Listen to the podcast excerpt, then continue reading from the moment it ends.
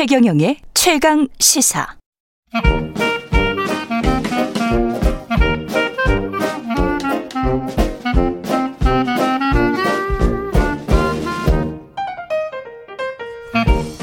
네, 최경영의 최강 시사 경제합시다. 월요일은 명쾌한 경제 이야기 해보고 있습니다. 박정호 명지대학교 특임 교수 나와 계십니다. 안녕하십니까? 예, 안녕하세요. 아, 미국 페드 연방준비제도 이사회가 아, 금리 인상을 이천이십삼 년, 이십사 년에 원래 하기로 돼 있었잖아요. 그렇죠. 예, 예. 근데 이제 이십삼 년으로 앞당길 것 같다.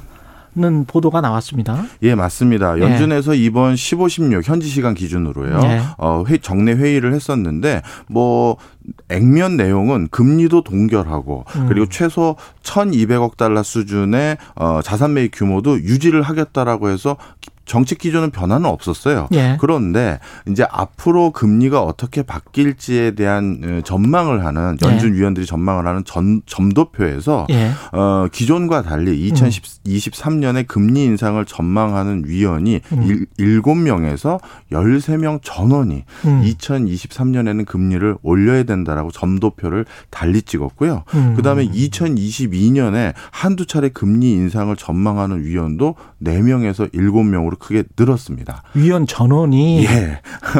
그러니까 이거는 이게 거의 점도표는 약간 설명을 해 주셔야 될 것 같아요. 아, 예. 예. 사실 연준이라는 곳은요. 예. 가장 걱정하는 게 뭐냐 하면 본인들이 금리 기조를 어떻게 하겠다라고 발표를 했는데 그렇죠. 그거를 시장에서 오해를 하거나 음. 안 믿어줄 것을 굉장히 걱정합니다. 예. 우리는 지금 경제를 어떻게든 진작시키려고 합니다. 아니면 부양하려고 합니다라고 했었을 음. 때 시장이 그걸 고스란히 믿어주기를 간 절이 바라거든요. 예. 그러다 보니까 그 시장이 자신들의 의견을 오해 없이 받아들이게 만들기 위해서 여러 가지 장치를 둬요. 그렇습니다. 매년 연이 바뀔 때마다 어떻게든 소통하기 위한 채널을 놓는데 음. 그중에 하나가 점도표인데요.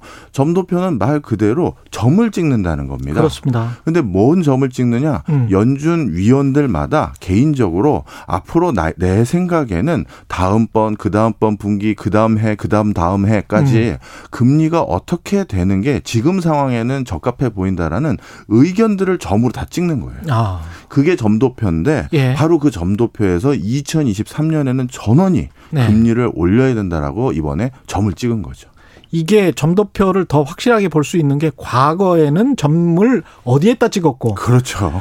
지금은 어디에다 찍었는지 쭉 그 연결되는 또 그래프들이 있어요. 그 예. 그래프를 보면 얼마나 뭐랄까요. 비둘기파에서 강경파로 변하고 있는지를 확인할 수가 있습니다. 맞습니다. 예. 특히 그래서 이번에 저 바로 지난 발표회 때는 일곱 명 정도였던 게 열세 명으로 늘었고요. 예. 그리고 심지어 이천이십이 년 한 해 더 빨리 음. 금리 그때도 인상해야 된다라고 말 체크를 하신 분이 예. 네 명에서 일곱 분으로 또 늘어난 거죠. 예. 이 교수님 보시기에는 뭐 이천이십삼 년 그것보다 더 앞당겨질 수 있습니까? 어떻게 보세요? 어, 저는 그렇다고 생각하는 예. 주의에 가깝습니다. 우리가 테이퍼링과 관련돼서 전례를 찾아볼 수 있는 유일한 사건이 가장 큰 맥락에서는 딱 한 번밖에 없어요. 예. 여태까지 테이퍼링을 실시한 적이 한 번밖에 없거든요. 이천팔 년. 맞습니다. 예. 그때의 상황을 좀 자세히 살펴보면요. 어, 그때 글로벌 금융위기 때문에 어, 금리를 초인하를 했었고요. 예. 양적 완화로 해서 금리가 인하됐음에도 불구하고 경기가 좀처럼 살아나지 않으니까 아예 직접적으로 중앙은행에서 음. 돈을 공급하기 시작했었죠. 예. 자, 그런데 그 공급하던 걸 서서히 줄이기로 시작하겠다는 테이퍼링이 공식적으로 언급되기 시작한 게 이천십삼 년 오월 달이에요. 이천십삼 년 예. 오월. 그러니까 우리 테이퍼링에 대해서 이제 공식적으로 언급한 거죠. 예. 이제 슬슬 줄여가겠다. 음. 그리고 나서 실질적으로 테이퍼링을 시작한 거는 칠 개월이 지난 이천십삼 년 십이월이었고요. 예. 그다음에 테이퍼링과 상관없이 음. 금리를 실제 그럼 올린 거. 예. 그건 어떻게 되느냐. 테이퍼링 시작이 아까 이천십삼 년 십이월이라고 했잖아요. 그렇죠? 예. 그런데 금리를 실제 올린 것은 이 년 뒤인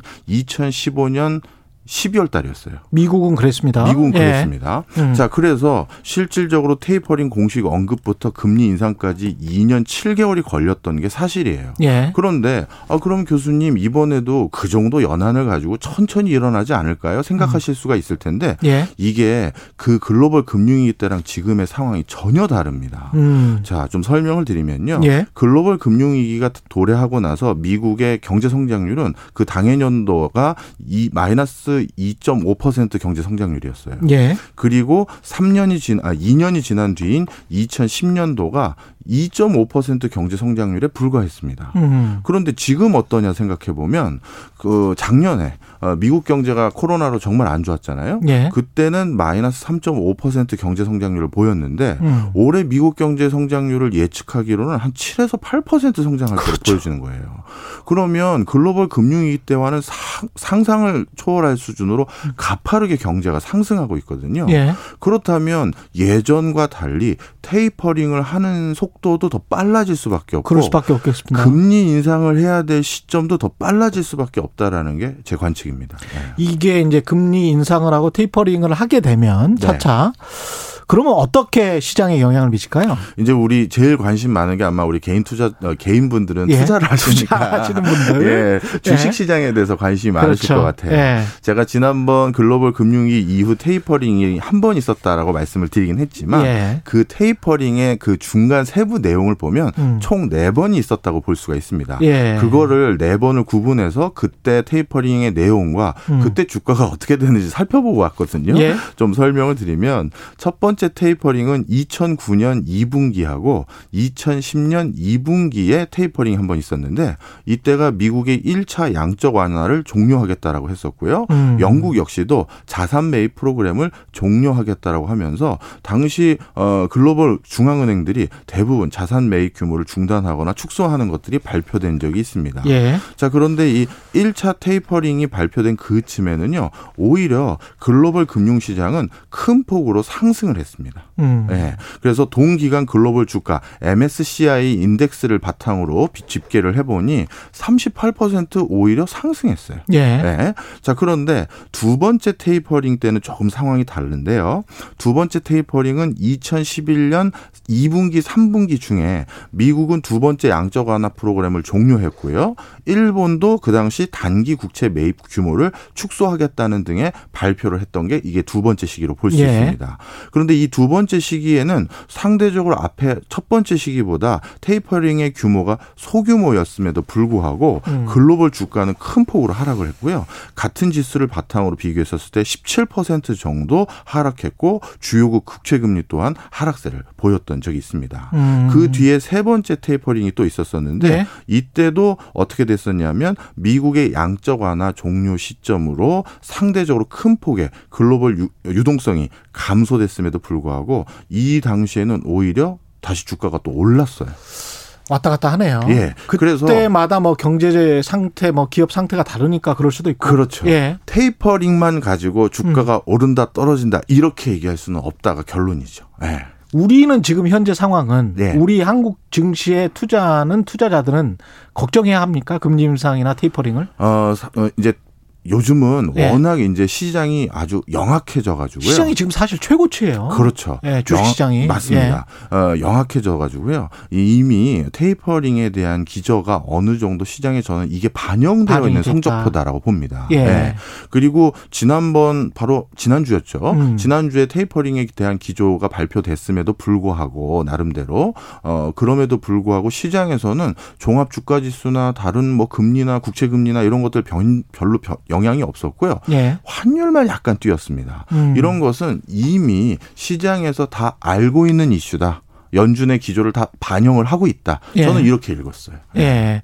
근데 이제 테이퍼링이든 금리 인상이든 결국은 이제 부채가 있는 사람들은 좀 부담이 되잖아요. 특히 과도한 부채가 있는 사람이나 기업 이런 경우는 좀 부담이 되고 우리는 특히 이제 가계부채가 굉장히 굉장히 많이 증가를 했습니다. 증가 속도가 굉장히 컸기 때문에 예. 지난 사 년 동안. 맞습니다. 예. 아, 그런데 이제 이건 있어요. 아마 미국의 연준의 테이퍼링이나 금리 인상 시기보다 음. 우리나라가 먼저 금리를 인상할 가능성이 높습니다. 그렇죠. 특히 한국은행은 연내 금리 인상까지도 염두에 두고 있다라는 논조를 발표한 바가 벌써 있거든요. 예. 자, 그런데 그 과정에서 이렇게 보시면 될 것 같아요. 우리나라 가계부채 규모가 이렇게 높고 음. 우리 지난 시간이었나요? 좀비 기업이라고 해서 그렇죠. 이자 부담도 제대로 감당하지 못하는 기업도 이렇게 많은 상황에서 음. 한국은행이 이렇게 금리를 올려도 되는 거냐 이런 의구심이 있으실 수 있는데요.